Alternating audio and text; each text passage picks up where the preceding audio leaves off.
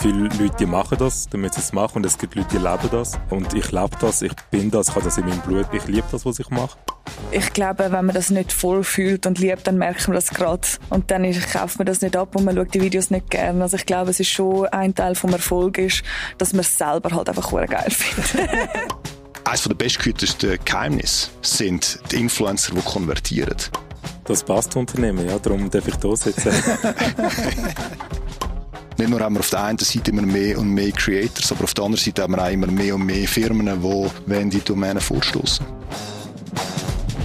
In der heutigen Folge von Intertech to Go reden wir über die vielen Herausforderungen und Möglichkeiten vom Influencer Marketing. In diesem Tag thematisieren wir Theorie und Praxis, beleuchten die verschiedenen Blickwinkel wie B2B und B2C, bewerten Erfolgsgeschichten, stellen die innovativen Ansätze der Smile-Versicherung vor und noch vieles mehr. Für das Thema haben wir spannende Gäste eingeladen. Das ist Anais de Gasper, Influencerin und Content Creatorin, der Social Media Entertainer Zeki Bulgurcu und der Professor Dr. Andreas Lanz, Experte für digitales Marketing an der Universität Universität Basel. Willkommen zurück zu Intertech to go. Schön, sind ihr da? Sind ihr parat? Ja. ja. Gut. Fangen wir mal in der Theorie an, Andreas, wenn wir ein bisschen wollen, das Thema Influencer Marketing beleuchten. Was ist eigentlich genau im Influencer Marketing? Was sind das für Kategorien? Wie kann man das ein bisschen unterteilen? Also historischerweise haben wir eigentlich Influencer in der Theorie, in der, in der Forschung ähm, auf die Followerzahlen, also die also möglichst viele Follower muss man haben. Genau, die Followerzahlen ähm, ähm, durchleuchtet. Und das ist eigentlich entsprechend ja, der Influential Hypothesis, wo heißt ja, je mehr Follower du hast, desto einflussreicher bist du. Und das kommt von der, eigentlich von der Theorie, wo es darum gegangen ist, wie kann man eigentlich von Massenmedien Information bringen zum breiten Publikum. Das sind eigentlich die Meinungsmacher damals. Ähm, die haben wir eigentlich so genannt. Heutzutage heißt sie einfach Influencer. Und ja, die, die, Unternehmen sind eigentlich der Influentials Hypothesis gefolgt und äh, versuchen mit diesen Makro-Influencer, wenn Zeki möglichst viele Leute äh, zu erreichen und äh, schlussendlich ihre Umsätze anzukurbeln. Mhm. Theorie ist das eine, aber die Umsetzung im Unternehmen ist dann wieder etwas anderes, oder? Ich meine, man versucht in das in eine Strategie zu verpacken, das Ganze zu steuern und natürlich möglichst viel Erfolg daraus generieren. Wo beißt sich Theorie und Praxis aus deiner Sicht? Ja, bissen tut sie sich ehrlich gesagt nicht mehr wirklich. In den letzten paar Monaten sind extrem viel Papier ähm, rausgebracht worden in der Marketingliteratur zu dem Thema. Ein Ding ist äh, Thema Microinfluencer. Also ich habe ein Papier, wo man relativ schön zeigt mit empirischer wie auch ähm, experimenteller Evidenz, dass die Microinfluencer kosteneffektiver sind. Also wenn wir dann gegenüberstellen, wir schauen uns in einem sehr spezifischen Segment an, das sind die sogenannten D2C, Direct-to-Consumer Business Modell, wo, wo Firmen versuchen, ihre Produkte direkt an Konsumenten zu verkaufen. Dort sehen wir, wenn man die Kosten für einen für das Influencer Endorsement gegenüberstellen mit den Umsätzen, die man direkt kann generieren mit dem Endorsement, dass das besser funktioniert mit Microinfluencer. Wie ist es für euch? Äh, wir sind aus der Praxis und machen den ganzen Tag Content oder regelmäßig Content. Anais, wenn du ähm, mit einem Unternehmen zusammen schaffst, wirst du da in eine so Schablone geworfen und musst nachher ganz viel Reporting liefern oder bist du so ein bisschen im Freestyle unterwegs? Ähm, Reporting, ja, auf jeden Fall. Also, sie wollen natürlich sehen, wie viele Leute haben es gesehen. Ich schaffe jetzt weniger mit zum Beispiel direkten Link, mit Links zusammen oder irgendwie Rabattcodes oder sonst irgendetwas, dass ich wirklich ähm, direkt ein Produkt sozusagen zum Verkauf schon auf meiner Plattform anbiete, sondern ich schaffe viel einfach mit Brands zusammen, wo einzelne Produkte bewerben Und ähm, ich glaube jetzt nicht, dass ihre, dass sie ihre Umsätze direkt an mir können messen können, aber es ist mehr eine Awareness, die vielleicht geschaffen wird, wo man eine Person sieht, wo man äh, folgt, weil man man irgendwie die Comedy äh, cool findet, die Videos cool findet und dann mit der Person das Produkt in Verbindung bringt und dann vielleicht in einem zweiten Schritt dann eher mal ähm, würde vielleicht wirklich sich das anschauen oder das kaufen und so weiter.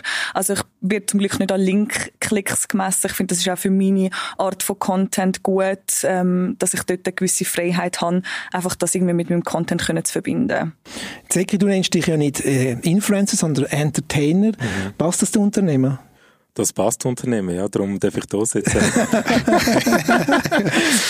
genau, also ich mache seit zehn Jahren Entertainment, ähm, habe äh, aber lang gebraucht, bis, bis, bis ich die Aufmerksamkeit bekommen habe. Also ich glaube 2016, 2017 ist erstmal auch das Wort Influencer überhaupt aufgekommen. Ich habe dort äh, mit Ovo Martins das erste Mal zusammen geschafft, äh, dann auf Meme-Basis sogar. Äh, hat gut geklappt und dann halt habe ich immer wieder mehr Anfragen bekommen und ja, es klappt doch. Wie wird man Influencer, jetzt eben Entertainer? Also hast du da studiert, wissenschaftliche Papers gelesen oder hast du einfach mal gestartet und zack, losgelegt? Nein, also was heißt, wie wird man Entertainer? Also es gibt viele Leute, die machen das, damit sie es machen, und es gibt Leute, die leben das. Äh, und ich lebe das, ich bin das, ich habe das in meinem Blut drin, ich mache, ich, ich liebe das, was ich mache.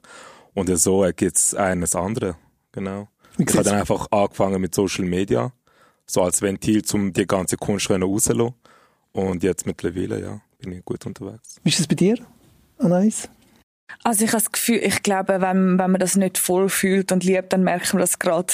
Und dann kauft man das nicht ab und man schaut die Videos nicht gern. Also ich glaube, es ist schon ein Teil vom Erfolg ist, dass man es selber halt einfach geil findet. das ist das Wichtigste. Ja, weil sonst kauft es wirklich ja, niemand ab. Das ist gestellt, oder? Ja. Ähm, Andreas, wenn wir ähm, ein bisschen schauen, muss heutzutage Influencer-Marketing in jedem Marketing-Mix rein? Oder wo macht es Sinn und wo macht es keinen Sinn?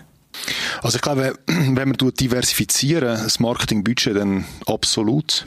Ich glaube, was viele Unternehmen unterschätzen, ist, dass Influencer-Marketing nicht so einfach ist, wie zum Beispiel Banner-Ads zu kaufen.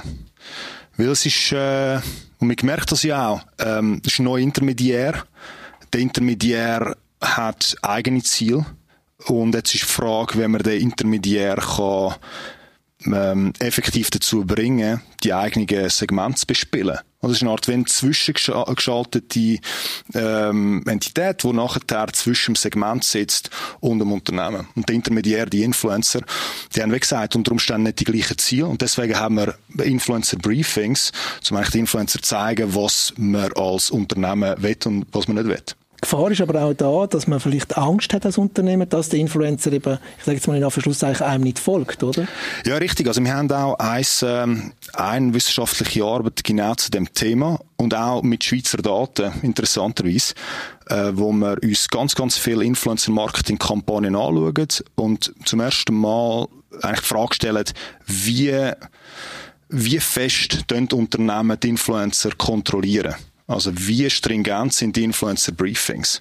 Weil das hat unter Umständen zwei verschiedene Konsequenzen. Zum einen kann es dann sein, dass ihr sagt, hey, da will ich gar nicht mitmachen. Das sind so viel, ähm, so, so viele Faktoren, die ich muss dann berücksichtigen, wo ich mich eingeengt fühle, also dass ich nachher vielleicht dann authentisch bin, oder dass meine Follower dann das Gefühl haben, hey, das ist jetzt mega komisch, oder? Das ist, das hebt sich so irgendwie ab von allen anderen Posts. Und das Zweite ist nachher, dass das vielleicht auch ähm, Engagement, dass das äh, ähm, wie nachher die Follower interagieren mit dem Content, dass das vielleicht sogar negativ sich auswirkt. Und deswegen müssen die Unternehmen sich dort schon bewusst sein, dass Influencer-Marketing nicht ganz so trivial ist, wie es aussieht. Zeki, lässt du dir drei reden oder wie läuft die Zusammenarbeit bei dir mit einem Unternehmen an? Äh, was heisst drei reden? Ich glaube, es ist ein bisschen so ein Ping-Pong. Also ich, ich gebe das Konzept, dann bekomme ich... Also du gibst das Konzept, also du gibst dem Unternehmen genau. die Idee? Genau. Ich, okay. ich schreibe das Konzept, ich gebe es dem Unternehmen und dann sagen sie, hey, das lieber raus, das vielleicht noch rein. Dann schaue ich, dann denke ich wieder ein bisschen in meine Welt hinein, ich denke in ihre Welt hinein. Also, dass dann nachher auch, also jetzt in meinem Fall auch massentauglich ist. Und dann äh, gehe ich so raus. Also, äh, es ist nicht immer etwas Negatives, wenn man sich so gewisse Hilfestellungen gibt, eine gewisse Leitplanke mhm. hat. Weil ähm, ich muss auch die Hausregeln ein bisschen wissen und auch wissen, wo, wo sind die Grenzen oder sonst... Äh, tanze gerne mal aus der Reihe. Gibt es Unternehmen, oder nicht, dass jetzt musst du eine Unternehmung nennen, aber wo du auch sagst, mit so einem Unternehmen möchte ich nicht zusammenarbeiten, gibt es da Grenzen? Mm, also bei, in meinem Fall, was heisst, ja, ich, ich, ich verzichte halt einfach auf Tabak und alkoholische ja. ähm, äh, Produkte, Brands, die das halt äh, ja. bei sich haben. Aber sonst schaue ich jetzt nicht so fest drauf. Genau. Anna, wie ist es bei dir? Hast du ein fixfertiges Skript, das du bekommst von einem Unternehmer und dann nachher sagst, jawohl, hier verstanden? Kann man kaum vorstellen. Nein, nein, nein, nein. Also, ich muss ja immer ein bisschen leer schlucken bei den Briefings. Äh, es ist natürlich, wie der Zeki gesagt hat, es ist schon gewisse Hilf Hilfestellungen sind wie okay, wenn man weiß, okay, also, eben, es geht ein bisschen um das Produkt, das ist so vielleicht ein bisschen der Mut, den wir reinbringen wollen. Das ist, äh, oder irgendwie unsere Headline zu dem Produkt oder das verkörpert. Das ist immer sehr gut, wenn man so etwas hat. Ähm, aber schlussendlich wollen sie ja auch mit uns zusammenarbeiten, weil sie wissen, dass wir kreative Leute sind und ähm, weil wir halt den Content machen, den wir machen. Darum finde ich es immer ein bisschen schwierig, wenn man mit fixfertigen Briefings zu Leuten geht. Ich habe das Gefühl, gewisse brauchen das vielleicht ein bisschen, um sich daran orientieren oder, oder finden das irgendwie so gut. Ähm, aber nein, ich, ich tue es eigentlich meistens recht ignorieren. Hast du auch schon mal auf Deutsch gesagt, die Cheesy gelangt mit dem?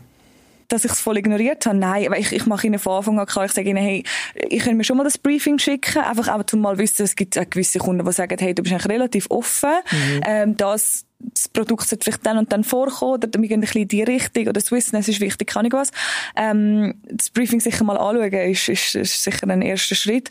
Ähm, aber ich sage nachher immer, hey, eben, ihr kennt meinen Kanal. Und eigentlich, sobald sich das Unternehmen mit meinem Kanal auseinandersetzt, ähm, ist für mich eigentlich klar, dass sie wissen, dass ich gewisse Sachen nicht machen, dass ich mich mhm. nicht an irgendein Briefing halte, sondern ich schicke dann eigentlich wie er auch meine Idee. Es gibt ein bisschen ein, Ping-Pong und es ist auch, glaube ich, für uns wichtig, um uns absichern, dass wir nicht nachher einfach irgendetwas machen und nachher denkt Kunde, hey, ich habe doch einfach nur wollen, dass man irgendwie das Produkt in die Kamera streckt und sagt, oh mein Gott, so refreshing.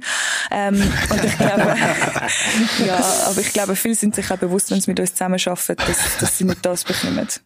Andreas, ist nicht auch Gefahr da, dass wenn jetzt äh, ein Influencer mit verschiedenen Brands zusammen schafft, dass vielleicht plötzlich mal da ein Fauxpas passiert, wo dann eben auf eine andere Brand könnte auch negativ ab, sich abwerfen? Ja, das kann durchaus passieren. Mhm. Aber ich glaube, auch Unternehmen aktiv diversifizieren, mit welchen, in der Anzahl von Influencern, die sie zusammenarbeiten was für Art von Influencer und so können sie halt das Risiko mitigieren. Mhm. Und für das Unternehmen ist ja eigentlich auch wichtig oder vielleicht sogar cool, dass sie möglichst viel Freiheit dem Influencer geben, weil sie von außen vielleicht auch eine neue Geschichte bekommen oder einen neuen Einblick bekommen, wie man könnte die Community anders ansprechen, wo vielleicht der klassische Marketingmanager gar nicht sieht, weil er immer in der Innensicht ist. Also meinst du mit, jetzt mit der vollen Freiheit, dass ja. du, ja gut, aber ich meine, im Extremfall zeigen dir zum Beispiel einfach der Brand nicht. Und das muss ja ja. Das muss ja dann irgendwo durch verschriftlicht sein, wie der Brand soll drin vorkommen. Was, was euch ein bisschen ähm, ja, zugute kommt, ist, dass zum einen extrem viele neue Firmen reinkommen, die eigentlich keinen blassen Schimmer haben. So, der Markt wächst eigentlich und die werden nicht direkt ja, für das irgendwie dann haftbar gemacht in Anführungs- Schlusszeichen, wenn ihr zum Beispiel die Influencer-Briefings nicht äh, beachtet. Aber angenommen, es wäre ein, ein, ein kleiner, fixer Markt mit Brands, wo du eigentlich immer wieder würdest zusammenarbeiten dann wirst du schon darauf achten, dass, äh, dass du den Influencer-Briefings gerecht wirst. Aber ich glaube, das, das Ganze, und das ist ja das Schöne daran, als Influencer-Marketing, der ganze Markt wächst. Nicht nur haben wir auf der einen Seite immer mehr und mehr Creators, aber auf der anderen Seite haben wir auch immer mehr und mehr Firmen, die wenn die Domäne vorstoßen. Wie ich, also das ist ein grosser Markt, hast du gesagt, 20 Milliarden groß global, oder? Global, genau, ja. Also, ich wollte jetzt auch Influencer werden. Was also, ist dein Content? ja, okay, ich habe schon ein paar Themen, ein paar lässige Themen. Aber das ist jetzt genau mal die Frage, wenn ich möchte Influencer werden. Ähm, Anais, was für Tipps gibst du mir mit? Jetzt kann ich gerade lernen von den Besten, oder? Jetzt kann ich gerade lernen von den Besten. Also, so zwei, drei Tipps kannst du mir auf den Weg geben, dass ich eben erfolgreich werden und Geld ja, verdienen? Also, ja, also ich, ich glaube, du musst erst mal herausfinden, was du gut kannst und was dir Spass macht. Ähm, und das ist dann halt der Anfang und ich, also es ist nicht ein einfacher Anfang, das zuerst mal etablieren. Und also ich, ich glaube, bei uns beiden ist es so, wir haben nicht angefangen mit dem Gedanken, wo wir wollen einfach möglichst viel Cash machen, ähm, sondern haben äh, im Comedy-Bereich wirklich beide angefangen. Ich bin jetzt erst bei Energy gewesen, sieben Jahre und habe dort äh, Social Media gemacht und äh, habe mich nie darum gekümmert, äh, ob jetzt da Geld mehr kommt. Ich habe einen Fixlohn gehabt. Und ähm, ja, ich glaube, das ist etwas, wo man merkt, ob jetzt jemand einfach das macht, um mehr Geld zu verdienen. Aber ja, es ist einfach eine Leidenschaft haben und das einfach, und das in einer guten, geilen Qualität auf Social Media bringen, ähm, Plattformen verstehen. Das ist etwas mega Wichtiges. Ähm, Hey, und dann steht deiner Karriere nicht. Zeki, was hast du für Tipps und Tricks? Oder Hey, was ist für dich aus deiner Sicht wichtig? Ehrlich gesagt, ich kann mich nur dem anschließen. Ja. Also wichtig ist sicher eben, dass du etwas machst, was du halt liebst und den Leuten vielleicht auch einen Mehrwert kannst äh, mitgeben auf den Weg und ähm, ja, also ist eigentlich that's all about it. Können umgehen mit Kamera, Ja. gute Bildqualität, gute Kameraqualität Und, ein können bisschen mit der Plattform Flair umgehen, ja, und um das ganze Zeug sinnesweise zu genau, managen, oder? den- ja, voll. Und auch mit den Tools können umgehen, Ja. genau. Adobe und all das. Vielleicht mal die Kurs machen. Andreas, hast du nicht das Gefühl, dass es gewisse Leute draussen gibt, die sagen, ich will jetzt auch unbedingt Influencer werden und dann einfach versuchen, etwas zu machen, was überhaupt nicht authentisch ist? Ist dann auch wieder eine Gefahr für das Unternehmen, dass sie vielleicht auf eine falsche, auf eine falsche Person setzen? Aber ich, ich glaube, das wird nicht passieren, weil das Unternehmen wird relativ schnell merken, wenn es nicht funktioniert. Also es ist ja nicht so, dass sie, wenn, wenn eine Firma mit euch beiden zusammen arbeitet, dann ist es klar, was der Hintergedanken ist. Oder es ist ja nicht, äh, es ist nicht, nicht Philanthropie. Ich glaube, zum, zum Zurückkommen wegen denen, wegen, wegen, ja, wie wirst du Influencer? Ich meine, sind wir ehrlich, es gibt so viel Content-Arten. Ich glaube, du musst einfach eine Passion haben. Das ist wichtig. Und dann bist du authentisch. Und das wirkt nachher auf deine Follower. Und das erlaubt dir nachher der sozialen Einfluss zu haben und auch dann können eine Empfehlung abgeben gegenüber deinen Follower. Hey, das ist ein, äh, ein guter Brand aus den und den Gründen oder was auch immer. Ich glaube, das, so ist, äh, so ein Ja. der Reihenfolge. Und dann gibt es aber natürlich auch größere Unterschiede, ob du jetzt möchtest eine B2B-Strategie fahren, was ich eher weniger sehe in Influencer, und natürlich B2C, wo natürlich die Massen ist, oder? Genau, also was man auch, was auch muss sagen, ist, dass, und das vergessen wir zum Teil im Marketing, B2B-Marketing, das ist ein viel grösserer Markt. Ah, ja? Ähm, als du B2C. Ja, viel, viel grösserer. Im Influencer-Bereich? Nein, nein, ganz generell. Aha, okay, Ganz generell. okay. Und deswegen, und die Schlussfolgerung ist ja dann auch, dass, dass äh, B2B-Market, B2B-Influencer-Marketing ein sehr spannender Bereich könnte sein. Nur ich sehe jetzt nicht auf äh, LinkedIn äh, äh, viele Meinungsmacher, die für das kompensiert werden. Weil sie müssen das auch, auch äh, klar signalisieren, dass sie für das bezahlt werden. Aber du hast halt Meinungsmacher fürs eigene Unternehmen. Also ich habe auch erst äh, letzte dürfen ein Interview geben gegenüber Business Insider, wo es darum gegangen ist, wie kann der CEO Meinungsmacher sein. Und da gibt es einen ganz speziellen Fall, den ich spannend finde, ist bei Entlassungen. Und zwar, wenn es Entlassungen gibt, durch das, dass ein CEO meistens eine, eine grosse Reichweite hat auf äh, den klassischen Plattformen, Das ist dann primär LinkedIn, oder? zum Beispiel LinkedIn, ja, kann aber auch Twitter sein, Ja. ähm, dass, dass äh, der CEO dann kann den entlassenen Leuten eigentlich Chancen geben ähm, indem dass er direkt auf die verweist. Das meistens werden zum Beispiel im Tech-Bereich ganze Excel-Sheets teilt, wo du genau siehst, welche Personen kommen auf den Markt, in, in welcher Funktion und dass sie eigentlich gerade von der Konkurrenz dann äh, gerade abgerast werden, ja. Aber mit Empfehlung vom CEO selber. Okay. So, und, und, und, und ich finde eben, Meinungsmacher kann man sein auf ganz verschiedene Arten und, und äh, Content kreieren. Das muss ja nicht in Form von Visuals sein, aber das kann ja auch Text sein. Ist das ein Thema für dich, Zeki, dass du so auch auf Kanälen wie Twitter oder vor allem jetzt LinkedIn, also im B2B-Bereich mehr mit so Text und so weiter wirst arbeiten? Ich habe lustigerweise auf LinkedIn auch ein Profil gemacht, aber irgendwie erst, glaube das oder letztes Jahr. Weil ich, es ist, es ist nicht so meine Welt. Aber ich habe jetzt auch, auch dort realisiert, es ist viel zu, viel zu trocken und viel zu, also das Selbstbeweihräucherung, weißt du, dass man sich halt selber die ganze Zeit Ja. auf die Schulter klopft. Ja, das stimmt. Ähm, es ist, es ist krass. Und darum, ich, ich habe dort äh, sehr lange Memes teilt. Mhm. Sind auch ab und zu halt recht abgegangen. Haben die recht witzig gefunden. Wunder, die Bürowelt braucht auch mal ein bisschen lustige Ja, genau, Sachen, das habe ich auch. Ich habe das Feedback recht oft bekommen. Also zwischendurch hat man so ein bisschen die lockere Art. Ja. Und ich habe jetzt auch eine rechte Followerschaft aufgebaut, aber ich bin nicht aktiv. Okay. So. Ist das für Aber dich? es ist eine wichtige Plattform, wie er es gesagt hat. Ja, ich glaube auch. Ist das für dich ein Thema? Oder? Nein, weil es ist für mich so, ich mache wirklich lieber Comedy als Business und darum, nein. Also, das, das, so, weißt, wenn es so Skandal gibt im Unternehmen, in Unternehmen, haben wir ja immer wieder in dem Land gehabt, wäre doch das Ja. eigentlich eine super Plattform für Comedy, für so B2B. Das stimmt, ja. Das wäre vielleicht etwas, was man sich mal könnte überlegen könnte. Aber bis jetzt, nein, habe ich es noch nicht gemacht. Okay. Ist eigentlich Influencer-Marketing aus Unternehmenssicht, bleiben wir in dieser B2B-Welt, auch ein Luxus für das Unternehmen, wo man sagt, hey, wir gönnen uns, gönnen uns, gönnen uns das, oder ist es wirklich strategisch, muss das für strategisch verankert sein? Also kann sich, das kann sich ja nicht jedes Unternehmen leisten, das hast du vorher gesagt. Ja, oder? also Strategie ist sicher nicht, oder? Das ist, ja. äh, das ist äh, die Ausführung von einer Strategie. Und Gami hat das, äh, ein Ziel, welche Segmente das man bespielen Da haben wir verschiedene Kanäle und Influencer Marketing ist ein Kanal. So, und es ist halt Luxus, wenn man nicht genau messen. Ich meine, das ist so ein bisschen der, der, der Beweggrund von der D2C Geschäftsmodell, also Direct-to-Consumer ähm, dass sie den Luxus nicht haben, ähm, zu sagen, ja gut, wir möchten ein bisschen Awareness. Das ist nicht gut genug. Am Ende vom, vom Tag haben sie ein gewisses Budget zur Verfügung, wo sie die ganze Zeit rechtfertigen müssen.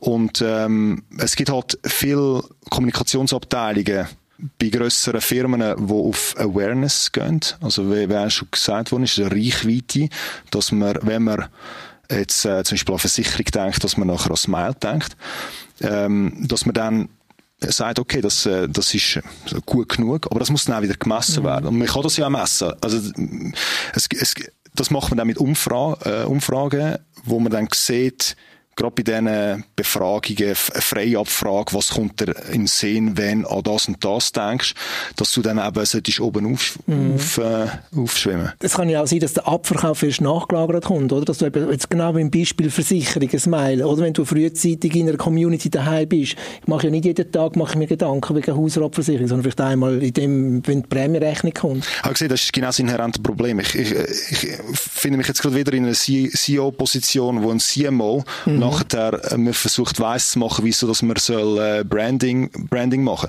Ich meine, klar, ich als Marketingforscher verstehe das durchaus, aber bei der Geschäftsleitung ist das inhärente Problem von der Marketingfunktion, mhm. dass man eigentlich nicht kann, klar sagen, hey, ich brauche so viel Geld und so viel Geld gibt mir äh, so viel Umsatz. Und zwar auf Kanal, auf Kanalebene. Mhm. Und nicht nur aggregiert. Ihr habt mir X gegeben und ich habe so viel daraus gemacht über das mhm. Jahr hinweg, sondern ich kann detailliert sagen, für eigentlich jede einzelne Kampagne, wie hat sie gewirkt. Mhm. Und, und nochmal, die D2C-Geschäftsmodell müssen das machen. Das ist ja nicht unbedingt bei euch das Thema, wir sind mehr auf der Branding-Ebene, oder? Ähm, wie wird da, wie, wie, wie wird das honoriert? Kriegen ihr einfach eine Pauschale pro Video oder gibt es einen Jahresdeal? Wie, wie ist das, wenn ich mal bei dir anreise? Wie, wie, wie, wie sieht so ein Deal aus? Ja, es gibt verschiedene, es gibt verschiedene Formen. Es gibt schon Jahreskooperationen. Ähm, die meisten sind aber in einer einmalige. Also natürlich äh, hat man dann, wenn es gut läuft und wenn beide happy sind, dass man dann vielleicht noch mehr macht, aber dass das einmal eine einmalige Sache ist und man dann vielleicht noch mit zusammen schafft. Aber ähm, ich glaube, also das kann man selber, kann man mit, äh, mit den Kunden anschauen oder man kann es selber entscheiden, mhm. was, was, was einem gerade, was gerade Sinn macht. Ist das bei dir auch so? Auch so mehr auf Jahresdeal oder auf Pauschale als in wie pro Produkt, das du Nein. über deinen Kanal verkaufst, kriegst Nein, ich mache jetzt schon seit längerem, ich glaube, ich mache schon seit ein paar Jahren nur noch Jahreskooperationen. Ähm, lehne die meisten Einzelaufträge ab. Also meiste, eigentlich fast 90 Prozent lehne ich ab.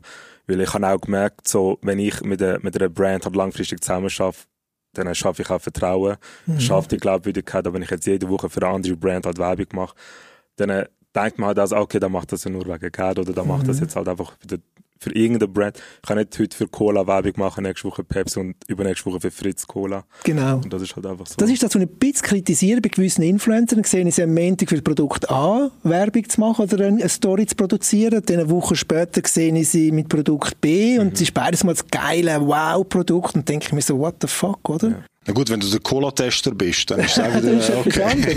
Oder Cola Zero in Aber da verlierst du ja dann so auch glaubwürdig. Also ich sehe zum Beispiel im Finanzbereich, dass oft, das öfters, heute ist das Konto von dieser Bank lässig, nächste Woche ist das Konto von dieser Bank mhm. B lässig. Hey, welches ist jetzt lässig? Also da verlierst doch du selber zum Beispiel äh, Glaubwürdigkeit, oder? Definitiv. Aber ich habe jetzt auch mittlerweile das Luxus, dass ich mir das auch erlauben kann, nur Jahreskooperationen mhm. zu machen. Ich muss auch ehrlich sein, früher habe ich auch viel Werbung gemacht für die Brand, die Brand. Aber dann habe ich gleichzeitig Feedback bekommen von der Community, wo mir gesagt haben, hey Seki, du machst viel zu viel Werbung für verschiedene Brands. Und dort hat dann bei mir eigentlich das Umdenken angefangen. Also 2018, 2019 habe ich wirklich aufgehört, jetzt für jede Brand irgendwie Werbung mhm. zu machen. Du bist ja noch nicht so, so lange im März wie der Zecki.